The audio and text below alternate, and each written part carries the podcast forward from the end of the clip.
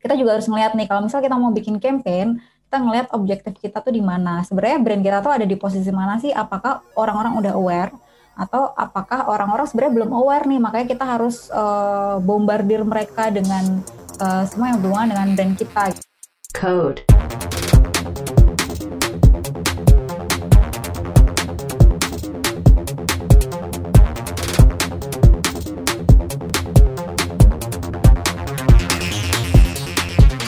What's up DigiCode? We will be sharing real interesting stories, insightful experiences, and new knowledge from outstanding Digitech speakers. This podcast brought to you by Girls Code every week. Now let's jump into your weekly dose of inspiring talk. Selamat pagi, selamat siang, selamat sore, selamat malam bagi para pendengar setia, setia uh, WhatsApp DigiCode. Apa kabar nih Street kamu hari ini?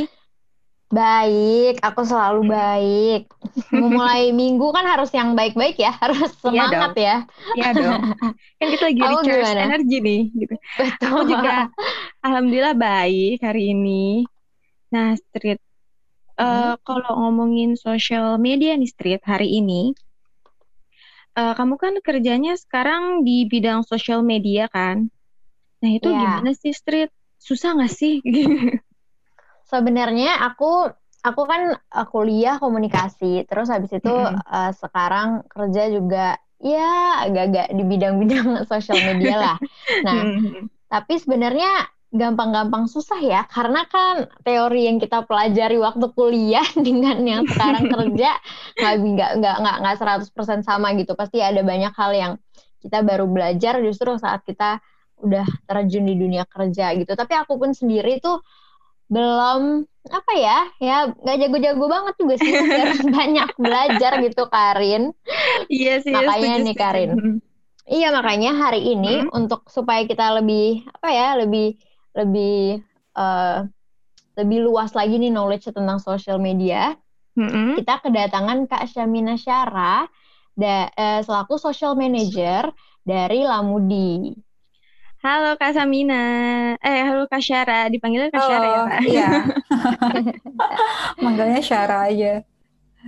Kak Syara boleh dong kenalin dulu kayak hmm, kira-kira uh, perkenalkan diri Kak Syara nih ke teman-teman di Code gitu.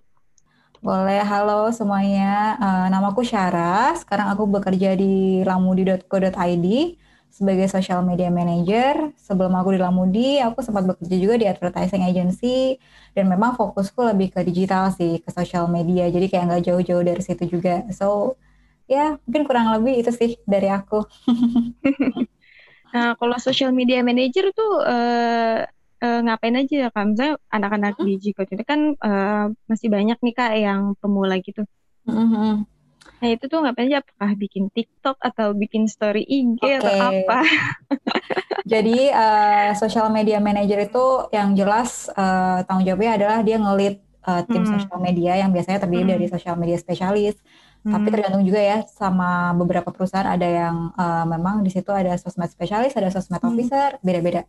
Tapi kalau di aku sendiri, di timku sendiri memang uh, di bawahku ada beberapa sosmed spesialis. Nah, mereka hmm. itu nanti tugasnya untuk bikin konten-konten di sosial media uh, klien-klien kita. Nah, aku hmm. di sini bertugas untuk uh, apa ya, nge-manage mereka, terus uh, QC konten-konten mereka, terus bikin strateginya juga dan lain sebagainya. Jadi yang berhubungan dengan sosial media memang uh, itu tanggung jawabku gitu. Oh gitu. Berarti uh, dulu Kak Syara tadi hmm. sempat bilangnya apa di agency ya Kak ya? Yep. Digital agency. Boleh diceritain sedikit nggak Kak dulu tuh uh, Kakak ngapain aja di digital agency gitu sampai uh, sekarang tuh bisa jadi social media manajernya di Lamudi Kak? Oke. Okay. Mungkin lebih ke ini kali Kak, ke perjalanan karir nek karir yeah, ke Syara nih. Oke, okay, boleh. Jadi sebenarnya aku kalau misal ditanya jurusanku sebenarnya nggak ada hubungan sama komunikasi. Aku bukan oh. dari komunikasi, aku dari psikologi. Cuman oh, uh, okay, awal okay. aku lulus, aku emang sempat coba jadi HR saat itu di perusahaan media juga, salah satu perusahaan media di Indonesia kemudian ternyata memang passionku bukan di situ terus akhirnya uh, aku menemukan bahwa aku tuh kan suka nulis ya. Dan memang hmm. dari pas aku kuliah juga aku sempat handle sosial media salah satu uh, apa namanya brand clothingan di tempatku dulu. Jadi saat itu akhirnya aku memutuskan untuk coba deh uh, apa namanya coba kerja di agency gitu dan pas saat itu memang digital lagi mau apa ya mau istilahnya mau naik-naiknya ya, nih iya hmm. jadi kayak uh, apa namanya media cetak itu sudah mulai sedikit tersingkir gitu dan kita udah mulai naik-naiknya. Makanya aku kayak uh, oke okay, ini ada kayaknya kesempatan emas juga untuk uh, aku belajar lebih banyak lagi. That's why akhirnya aku memutuskan untuk masuk di uh, agensi lokal saat itu jadi social media spesialis di situ aku belajar banyak banget. Jadi nggak cuman bikin konten aku juga bikin report analisa report jadi mimin juga awalnya. Terus oh iya jawabin pertanyaan-pertanyaan orang di sosmed terus uh, apa mostly main jobku emang bikin konten. Dan di situ hmm. bikin aku senang kan sama pekerjaanku karena memang aku hmm. basic suka nulis nih gitu. Hmm. dan lebih ke advertising kan nulisnya lebih ke marketing content writing gitu. Jadi uh, happy gitu loh. Terus ya udah dari situ akhirnya aku belajar banyak gimana cara jadi sosmed spesialis.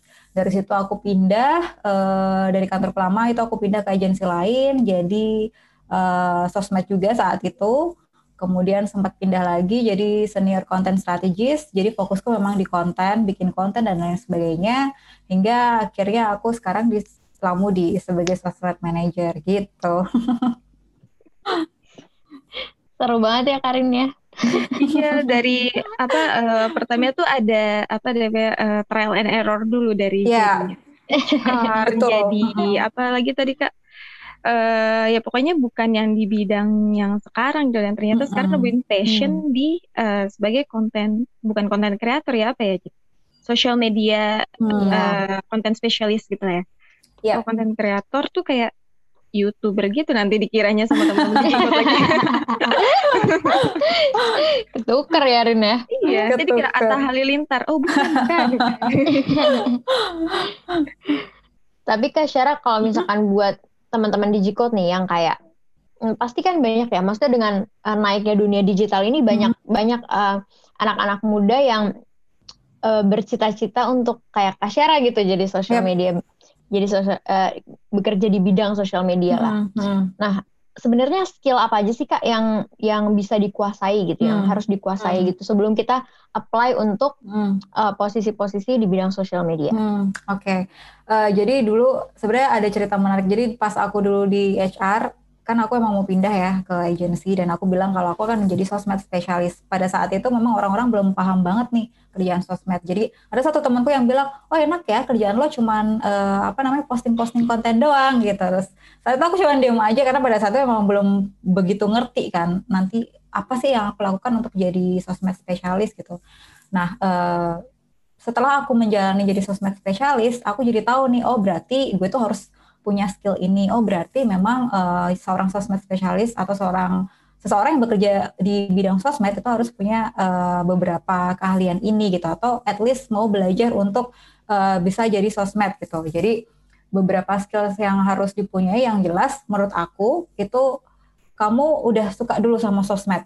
Karena kalau memang hmm. kamu nggak suka atau apa ya nggak ada ketertarikan untuk main sosmed lah katakanlah, hmm. itu ya kamu bakalan bosen gitu ada beberapa temanku yang memang dia itu cuman silent reader gitu sebenarnya. Cuman dia punya ketertarikan untuk uh, apa ya belajar sosial media. Jadi itu lebih lebih mudah kan karena mereka kepengen tahu nih sebenarnya gimana sih sosial media itu dan itu uh, bisa jadi apa ya uh, ilmu mereka juga.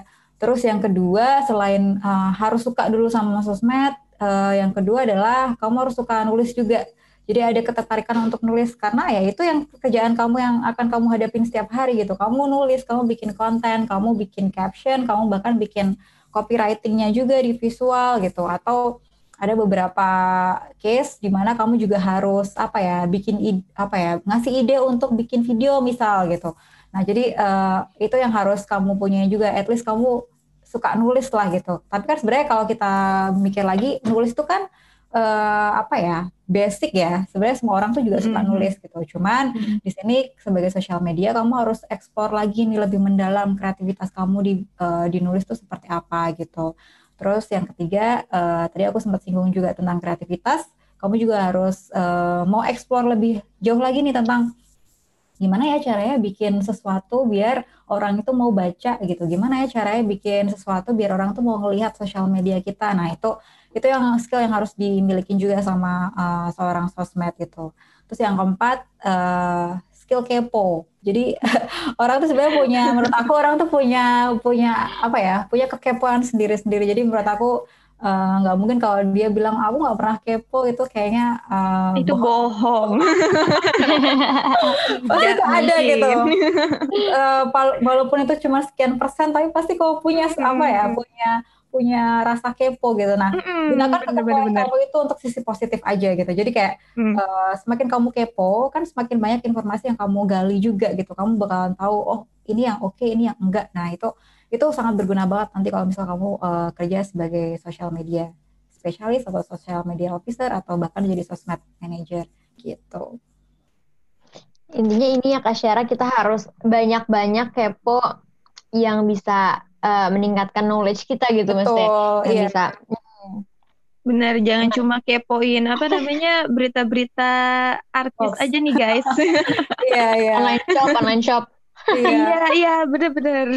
Karena kan uh, digital itu kan cepet ya perubahannya dan sangat dinamis. Jadi kamu juga harus apa ya at least harus mengikuti lah. Kamu juga harus update juga gitu. Jadi uh, ketika kamu udah bisa apa mengikuti hal tersebut ya nanti ke depannya bakal lebih enak juga gitu gitu Nah, Kak, kalau misalkan hmm, kita nih sebagai uh, pemilik bisnis atau mm-hmm. um, divisi sosial media di perusahaan, gimana sih kita untuk memilih platform yang platform media sosial yang tepat untuk bisnis kita atau untuk perusahaan kita tuh gimana sih kak? Apa sih pertimbangannya gitu? Hmm, Oke, okay. Um, sebenarnya awalnya tuh kita harus paham dulu sih brand kita tuh mau ngapain gitu brand kita tuh uh, jualan apa sih atau brand kita tuh tujuannya mau apa nih gitu. Jadi uh, biasanya aku ketika mau bikin campaign atau mau bikin atau handle klien gitu katakanlah uh, si brand ini tuh anggap aja sebagai seseorang gitu, orang gitu. Jadi nanti kita bakalan tahu nih dia mau ke mana gitu. Ibaratkan dia tuh sebagai orang, jadi kita bikin personanya. Jadi kita bisa tahu tujuannya tuh ngapain, misi-misinya ngapain, terus dia tuh mau ngomong sama siapa gitu. Nah dari situ nanti bakal kelihatan nih platform mana yang akan cocok untuk si brand tersebut. Jadi uh, kita bisa bakal ngerti lagi nih, oh berarti oh dia ngomongnya sama orang-orang yang berumur let's say 26 tahun gitu. Oh mungkin Instagram berarti cocok nih buat mereka gitu. Atau oh ternyata kita jualan barang-barang yang memang uh, yang disukai sama cewek-cewek usia 18 tahun. Oh berarti TikTok mungkin cocok kali ya buat brand ini. Nah jadi uh, awalnya itu memang harus ngeset dulu nih persona dari brand tersebut gitu. Terus uh, kalau misal kita bandingkan ya antara Facebook sama Instagram gitu, uh, sekarang kan uh, mungkin kalau kita ngeliat Instagram tuh banyak banget ya penggunanya. Tapi kalau kita lihat dari sisi uh, data, sebenarnya Facebook tuh lebih banyak juga penggunanya. Tapi uh, karena Instagram ini makin ke sini tuh makin meningkat uh, penggunanya, terus orang-orang juga pada suka untuk mainan Instagram, makanya banyak banget perusahaan yang memang uh, beralih ke Instagram juga gitu. Jadi hal-hal uh, tersebut juga harus dilihat sih. Jadi berapa orang sih sebenarnya yang pakai pakai Instagram, pakai Facebook, pakai sosial media sosial media lainnya itu tuh harus dipertimbangkan juga gitu. Oh, jadi kita emang harus ngelihat dari personanya dulu ya kayak ya. kita hmm. mau menyasar ke mana nih? Iya, iya. Anak muda kah atau orang tua Betul, gitu ya? Iya. Gitu. Nah, jadi uh, ngelihat demografiknya juga di sosial media itu karena kan setiap platform itu beda-beda ya. Kayak misal hmm Instagram sama TikTok aja juga beda gitu. Hmm. Kemudian Twitter sama Facebook pun juga beda. Nah dari situ kita bisa ngeliat nih, oh sebenarnya yang cocok untuk brand gue tuh ini gitu, platform ini. Jadi jangan semua platform dipakai gitu. Jadi kayak itu nggak efisien. Jadi hmm. uh, tentukan aja dulu brand kamu tuh sebenarnya mau ngapain, personanya tuh sebagai siapa gitu. Katakanlah intinya adalah uh, bayangkan dia tuh kayak orang gitu. Dia tuh mau ngomong sama siapa. Nah itu baru nanti kamu bisa tentukan. Oh berarti channel yang aku pakai ini channel yang mau aku gunakan ini gitu. Oh, jadi harus fokus di satu sosial media dulu ya kayak bagusnya gitu ya? Uh, bisa dibilang kayak gitu, cuman hmm. sebenarnya nggak menutup kemungkinan kamu bisa pakai uh, beberapa sosial media. Kayak hmm. tadi kan aku juga sempat bilang Facebook sama Instagram tuh biasanya banyak perusahaan yang hmm. mengcombine gitu. Uh, gue hmm. pakai Facebook sama Instagram gitu karena memang mereka sebenarnya nggak bisa terpisahkan ya sebenarnya. Iya sih. Uh, jadi uh, tapi terus akhirnya ada beberapa brand oh kayaknya target market gue juga bisa kena nih di Twitter gitu. Akhirnya hmm. mereka juga Twitter. Atau kalau misal uh, target marketnya yang memang uh, luas banget nih kayak misal saya apa ya uh, fashion gitu, produk fashion gitu.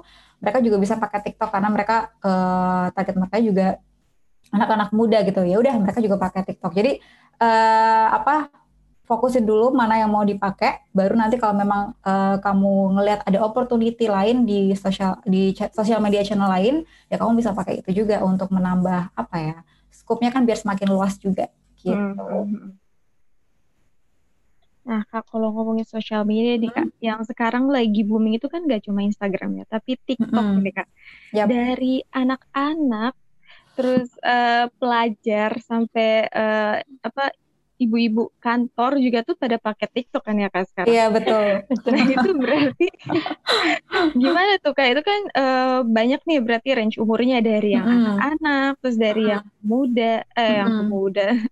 Ini bahasanya ini banget ya tua banget. Dari anak-anak muda sampai yang uh, kadang ada ibu-ibu juga yang main TikTok sekarang. Nah itu yeah. gimana kak menurut kakak? TikTok itu perkembangannya pesat ya, maksudnya nggak cuma di Indonesia aja, bahkan di seluruh dunia gitu. Kayak hmm. Uh, kalau dulu yang first thoughtku adalah kalau lihat TikTok tuh isinya alay doang gitu ya.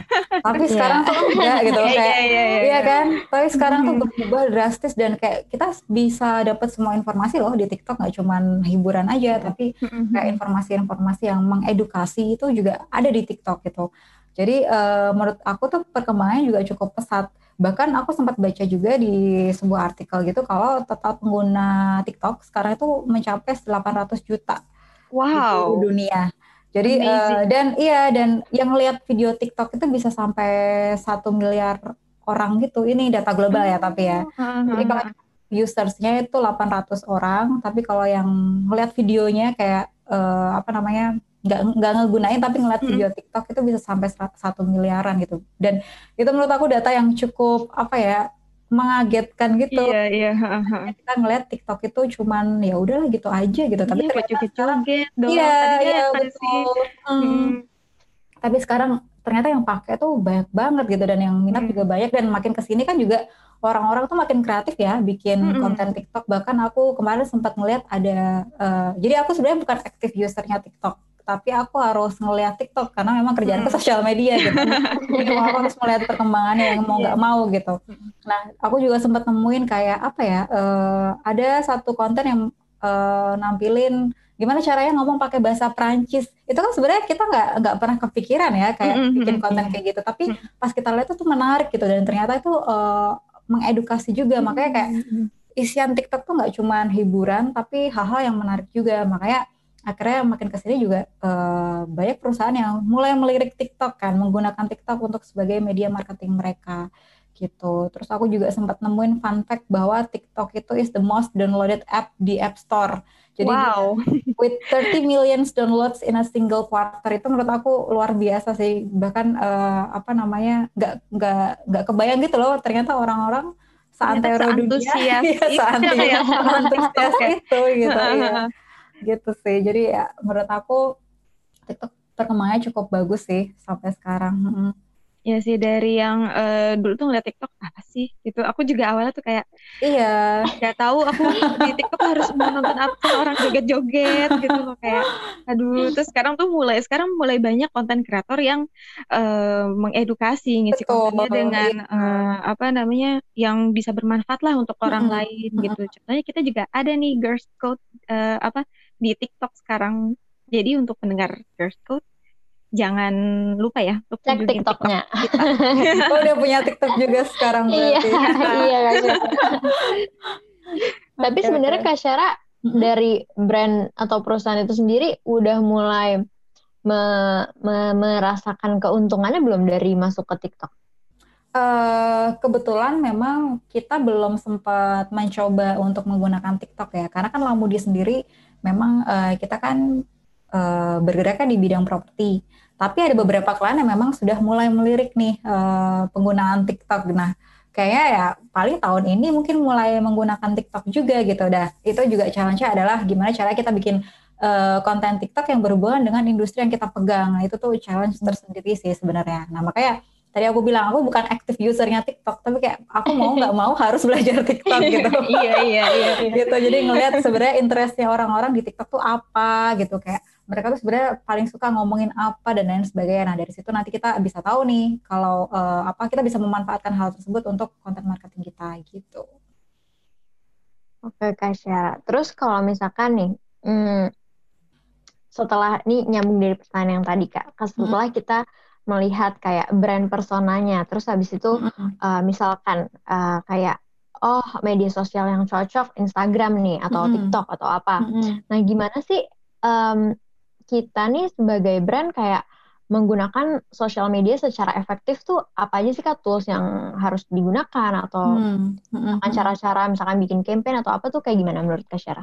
Hmm, kalau tools itu kan sebenarnya tergantung dari kebutuhan ya. Kalau kita lihat sekarang tuh tools banyak banget kayak ada social bakers, foodsuit, uh, later semuanya banyak lah. Bahkan sebenarnya kalau kita ngeliat sendiri di uh, Facebook, Instagram, Twitter sendiri pun juga mereka menyediakan insight untuk uh, sebagai kita untuk apa namanya sebagai tools kita untuk ngelihat uh, perkembangan sosial media brand kita sendiri gitu. Jadi sebenarnya banyak banget.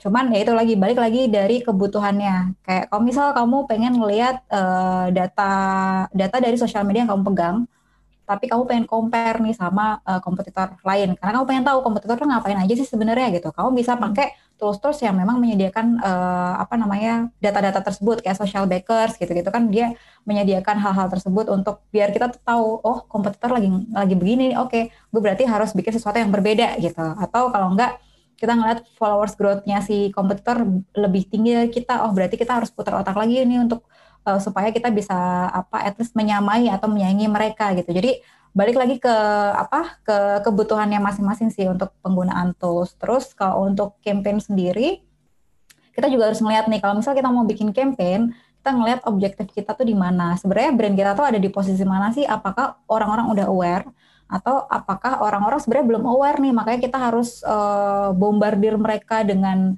uh, semua yang berhubungan dengan brand kita gitu. Jadi kita harus berangkat dari situ dulu. Objektifnya tuh mau di mana? Brand kamu itu ada di posisi mana? Apakah udah aware orang-orang atau belum? Atau mungkin kamu cuman tinggal uh, apa namanya uh, menyusun strategi supaya mereka bisa engage sama brand kita. Nah itu kita harus pikirin itu juga gitu. Nah setelah dari situ kak, terus kita hmm, tahu dari mana nih kayak oh ini postnya berhasil nih. Hmm, Terus hmm. itu ini campaignnya berhasil nih. Nah, hmm. Nah itu biasanya parameternya menggunakan apa kak? Oke, okay. kalau misal let's say kita kasih contoh kalau ternyata kita mau uh, objektif kita adalah awareness ya. Kita bikin campaign objektif kita awareness ya. Objektif kita adalah supaya orang-orang tuh tahu gitu tentang brand kita, apa yang kita lakukan, apa campaign kita. Makanya akhirnya kita bikin suatu campaign yang memang uh, ngasih apa ya, so, uh, menyusun campaign supaya orang-orang tuh aware sama brand kita gitu. Nah, kalau ukurnya biasanya di sini kita bisa ngelihat dari uh, impressionnya, dari reach-nya. Jadi kalau teman-teman ada yang belum tahu, impression itu berapa kali orang ngelihat, kemudian kalau reach itu berapa orang yang ngelihat. Kalau misal aku ngelihat satu konten gitu, itu berarti aku dihitung satu reach. Tapi kalau misal aku ngelihat uh, konten itu selama tiga kali, berarti itu dihitung tiga impression. Nah gitu. Nah dari situ nanti kita bisa lihat kalau memang uh, impressionnya gede, reachnya gede, oh berarti campaign kita cukup berhasil gitu. Berarti apa yang kita lakukan, konten kita itu cukup cukup terpapar sama banyak orang gitu. Itu yang pertama. Terus yang kedua, apakah jadi word of mouth nih buat orang-orang di sosial media sampai orang-orang nge-share, sampai orang-orang bahkan ikutan hashtag kita atau kalau di Twitter kan sekarang kita melihat trending topik kan ini ya apa namanya berubah-ubah terus kan. Apakah ternyata jadi iya, trending ya, topik di Twitter? Nah itu berarti campaign kita berhasil gitu. Jadi kayak uh, balik lagi pakai tujuannya tuh di awal apa gitu.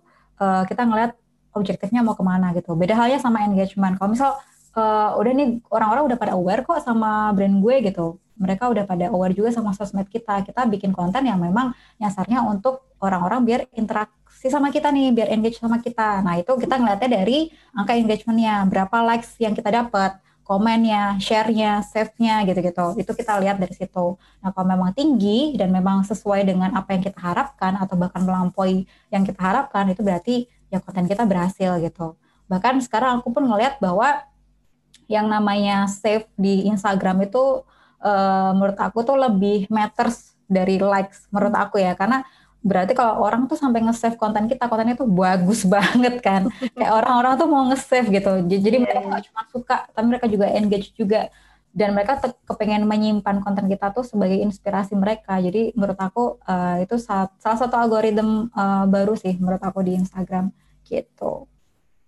Peran jadi, peran ads ini enggak kak? Peran peran peran ads tuh sangat mempengaruhi si analytics Instagramnya atau gimana sangat mempengaruhi. Jadi uh, apa namanya? Kalau kita posting konten kemudian kita nggak menggunakan ads kan biasanya yang kepapar cuman orang-orang yang follow kita kan. Nah di sini perannya ads adalah untuk nge-guide nih orang-orang di luar followers kita supaya mereka tuh mau mengunjungi sosmed kita, mau datanglah ke rumah kita gitu. Kalau katakanlah kalau misal kita punya apa ya, punya acara gitu, party katakanlah yang biasanya kita undang kan biasa orang-orang terdekat kan karena kita udah kenal duluan gitu. Cuman kalau misal ternyata uh, orang-orang terdekat kita ngomongin ke orang lain yang nggak kita kenal otomatis yang datang ke kita kan akan banyak. Nah itu sebenarnya peran ads di situ untuk menggait orang-orang yang di luar uh, followers kita supaya mereka tuh mau uh, ngelihat konten kita mau follow kita mau uh, apa namanya lihat apa aja yang ada di sosmed kita gitu. Terus kak dari situ uh, aku jadi mikir nih, kapan uh, brand itu harus menggunakan KOL atau influencer, kapan hmm. harus menggunakan gimana kak? Sorry, putus-putus. Kapan menggunakan oh. KOL? Ah, kapan KOL atau influencer? Kapan uh, menentukan? Kapan harus menggunakan ads? Nah itu jadi kayak gimana hmm. nih kita menentukannya? Oh, kalau untuk masalah ini pakai KOL aja, kalau untuk masalah ini pakai hmm. ads gitu. Hmm. Oke. Okay.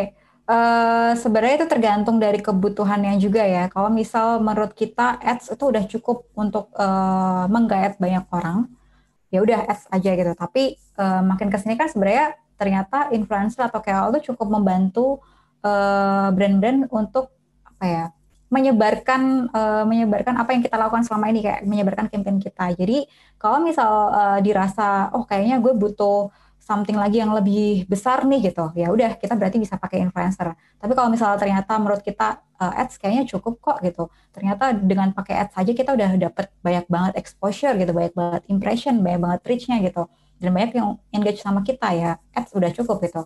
Tapi kalau kamu mau bikin campaign yang lebih besar lagi yang skalanya lebih gede lagi biar orang-orang tuh benar-benar tahu semuanya kayak uh, apa impactnya bisa masif ya biasanya kita bakal pakai influencers atau KOL gitu. Oke Kak Syara, dari Karin kira-kira ada tambahan kah? Halo, halo. Dengerin nggak suara Sorry. Iya, dengar. Aman, aman. aman ya, aman, aman. aman. sorry, sorry. Tadi ada yang renovasi di sebelah. jadi takut orangnya masuk. Itu sa sa salah satu ini ya kendala di mana kita online online yeah, ini ya karena yeah, ada suara burung suara ngebor suara tukang bakso. ada suara tukang bakso. Iya iya gimana Karin Iya, karena aku kan uh, apa ya anak ya bidang pekerjaan aku kan uh, di bidang IT tapi uh, mm. jauh dari sosial media gitu kan. Jadi aku juga ini sebenarnya uh, knowledge baru nih buat aku ternyata hmm. tuh ada macam-macam ya tadi parameternya ada uh, impression, reach sama engagement gitu dan hmm. ternyata apa yang kita save di uh, ini case-nya Instagram itu ternyata hmm. lebih apa ya lebih uh, untuk engagement ya tuh kak itu lebih iya. bagus daripada hmm. likes gitu ternyata kadang tuh aku juga emang gitu sih kalau di Instagram ada konten bagus nih misalkan uh, apa workout apa gitu atau ada hmm. baju-baju lucu apa gitu outfit of the of the day gitu atau aku save tuh di Instagram. Yeah. Uh, Berarti kan kamu suka dan memang kepengen uh, itu konten ada terus di yeah. tempat kamu gitu. Iya. Yeah. Ternyata itu ya ternyata berpengaruh juga di uh, perusahaan tersebut gitu. -hmm. Kalau kita ngomongin perusahaan. Gitu. Nah kak ini uh, aku akhir-akhir ini kan nonton Netflix ya. Mm-hmm. Terus ada satu film nih kak yang menurut aku tuh menarik banget nih. Mm. Nah, di nama filmnya itu The Social Dilemma. Mungkin ada teman-teman uh, Girls Code juga yang udah pernah denger ya atau udah pernah nonton tentang uh, The Social Dilemma ini gitu. Jadi di film ini tuh uh, garis besarnya itu kayak uh, menjelaskan tentang uh, gimana uh, Facebook atau uh, social media itu berperan di uh, keputusan apa ya di tindakan kita untuk memutuskan sesuatu setiap hari gitu. Misalkan hmm. kita mau beli baju nih gitu uh, kita ngomongin baju eh ini lucu itu lucu ternyata cincin muncullah itu di ads-nya Facebook atau di Google atau di uh, misalkan Instagram kalau di social media nah itu uh, menurut Kak uh, Syara itu hmm. sesuatu yang uh, sebenarnya harusnya ditakutkan gak sih atau hmm. uh, gimana Kak kalau dilihat dari uh, bidang social manage uh, social media manager Oke, kalau secara bisnis sebenarnya itu menguntungkan ya untuk kita karena kita bisa tahu nih dari uh, apa dari situ tuh kita bisa hmm. ngerti audiens tuh lagi ngapain sih, lagi ngomongin apa gitu. Hmm. Kan aku dulu sering kok kayak misal aku lagi ngomong sama temenku, eh gue kayaknya lagi pengen nyari ini deh apa namanya lihat-lihat apartemen gitu. Tiba-tiba muncullah ads-nya Lamudi gitu. itu tuh sering banget hampir kayak setiap saat gitu. Atau katakanlah aku lagi nyari-nyari baju gitu yang tadi Karin juga sempat bilang ya. Kayak tiba-tiba muncullah uh, ads-nya si baju-baju itu gitu. Jadi secara bisnis kalau dari sisi bisnis menurut aku itu cukup menguntungkan gitu. Dan kita jadi tahu nih sebenarnya hmm. uh, audiens tuh lagi butuhin apa sih gitu. Apakah sesuai sama yang kita miliki gitu, produk yang kita jual gitu. Jadi kita bisa menyasar targeting lagi nih ke mereka orang-orang yang memang lagi butuh banget produk-produk yang kita jual, katakanlah hmm. seperti itu. Tapi uh, apakah itu membahayakan atau enggak? Sebenarnya as long as kita enggak nge-share data personal kita kayak misal apa ya misal password email pin dan lain sebagainya itu menurut aku masih aman-aman aja gitu jadi uh, kita sendiri kan juga uh, pasti punya hal-hal yang berhubungan dengan privacy kita kan selama hmm. kita nggak terlalu uh, ngeblow up itu di sosial media menurut aku sih itu aman gitu jadi kayak nggak uh, perlu ada yang ditakutkan gitu karena kita juga uh, apa harus bijak juga kan menggunakan sosial hmm. media supaya Eh, nggak uh, terjadi apa ya sesuatu yang menakutkan iya, gitu iya. ya. Tapi uh, kalau dari segi bisnis aku sebagai social media manager sih menurut aku itu cukup menarik gitu karena hmm. kita bisa tahu nih sebenarnya audiens tuh lagi ngapain mungkin kayak ini kan mau Valentine nih pada bingung mau ke resto mana tapi kan ini WFH hmm. ya terus hmm. ternyata nanti tiba-tiba ada apa namanya ada resto yang menawarkan uh, bisa package gitu ya, uh, bisa package uh. dan sebagainya itu kan kayak uh, kalau dari sisi restorannya sendiri itu sangat menguntungkan gitu. Jadi akan aman kalau selama kalian nggak nge-share hal-hal yang berhubungan dengan privacy kalian gitu. Jadi menurut aku it's okay. Oh, balik ke diri sendiri ya, ke share ya. Iya, balik ke diri sendiri gitu. Jadi gunakanlah sosial media secara wise. Nah, itu guys, itu poinnya guys. Nah, Kak, mm -hmm. untuk Uh, nah, kan uh, sekarang Kak Syari ini kan bekerja di uh, bidang sosial media ya. Mm. Nah, ada nggak Kak pesan untuk teman-teman Girls Code, teman-teman di Code ini uh, mm. yang mau bekerja di bidang sosial media tapi masih mungkin bingung atau mm. takut gitu Kak? Ada yeah. nggak tips-tipsnya?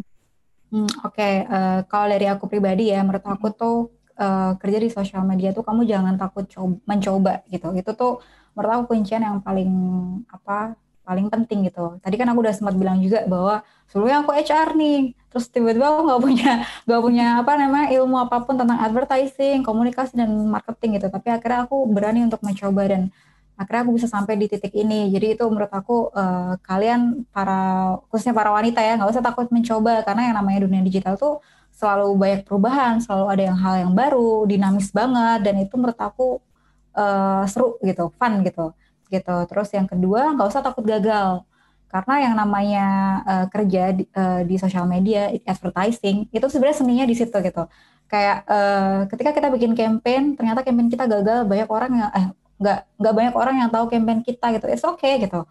Dari situ kan kita bisa tahu nih kesalahan kita, kita bisa mengevaluasi diri kita, terus kita nextnya bisa bikin campaign yang lebih keren lagi gitu dah. Itu kayak semacam apa ya menurut aku tuh hal yang sangat seru gitu di di sosial media ya jadi nggak usah takut gagal. Terus tadi aku juga sempat bilang kan, uh, jangan berhenti untuk kepo, tapi hal positif ya.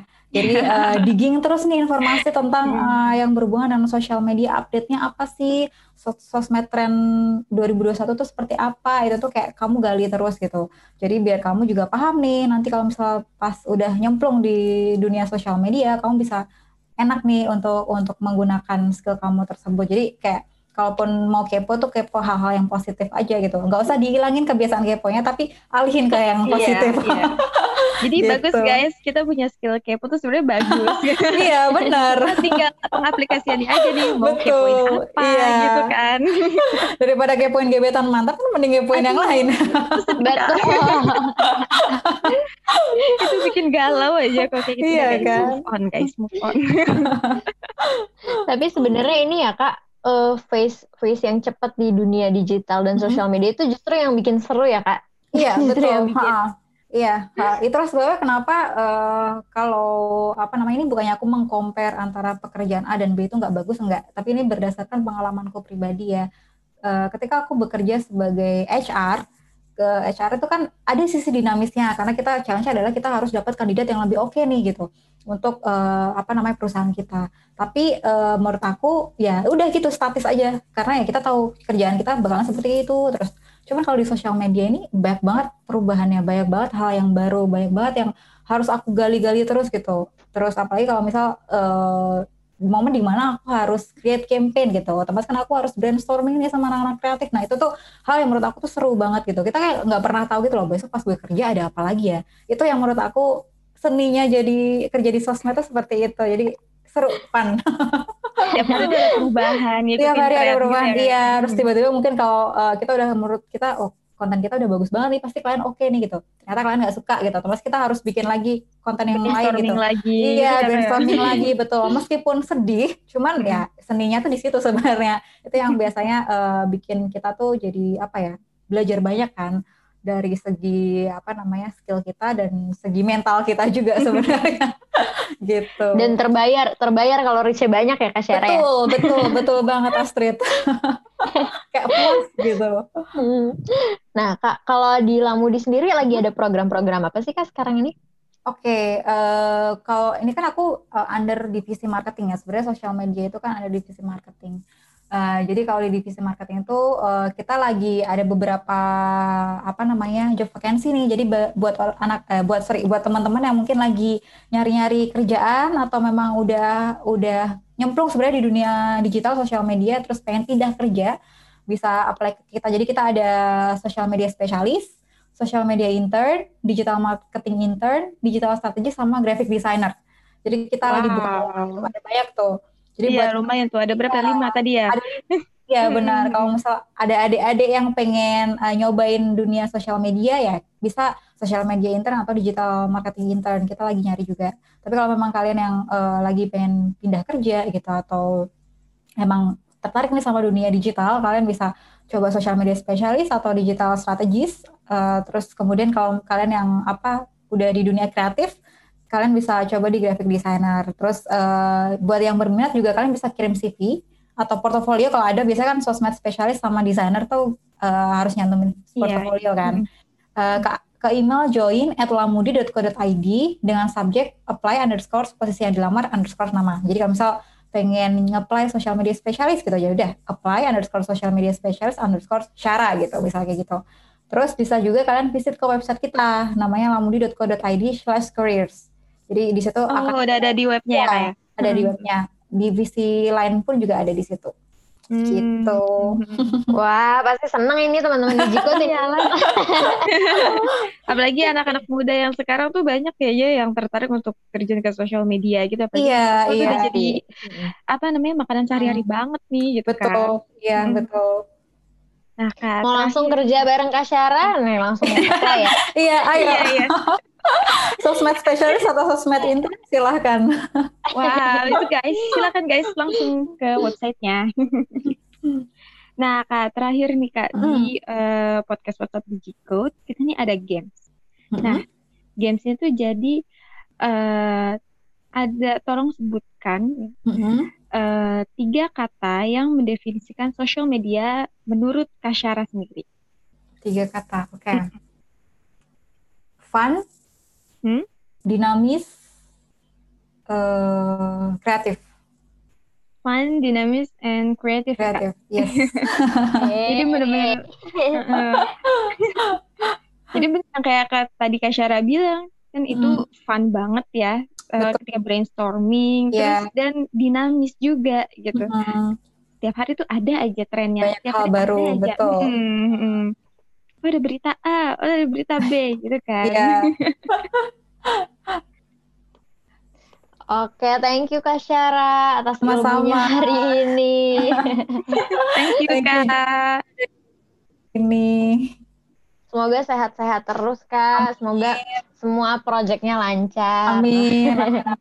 Dan juga ya sukses terus buat Digicode. Amin, amin. Amin. Thank you Kak. Thank you. Jangan lupa teman-teman semua, WhatsApp Digicode akan mengudara setiap hari Senin jam 7 pagi dan bisa teman-teman Digicode akses di Spotify, Apple Podcast, Anchor, atau YouTube. Dan kalian yang ingin bergabung dengan Girls Code, langsung cek IG dan Twitter kita di @girlscodeofficial. See you Digicode on our next episode. Bye-bye. Bye. Bye. Code.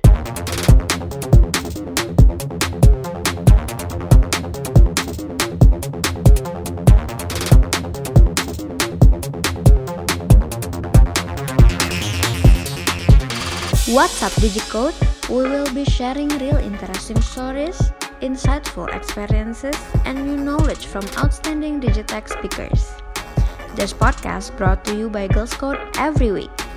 Now let's jump into your weekly dose of inspiring thought.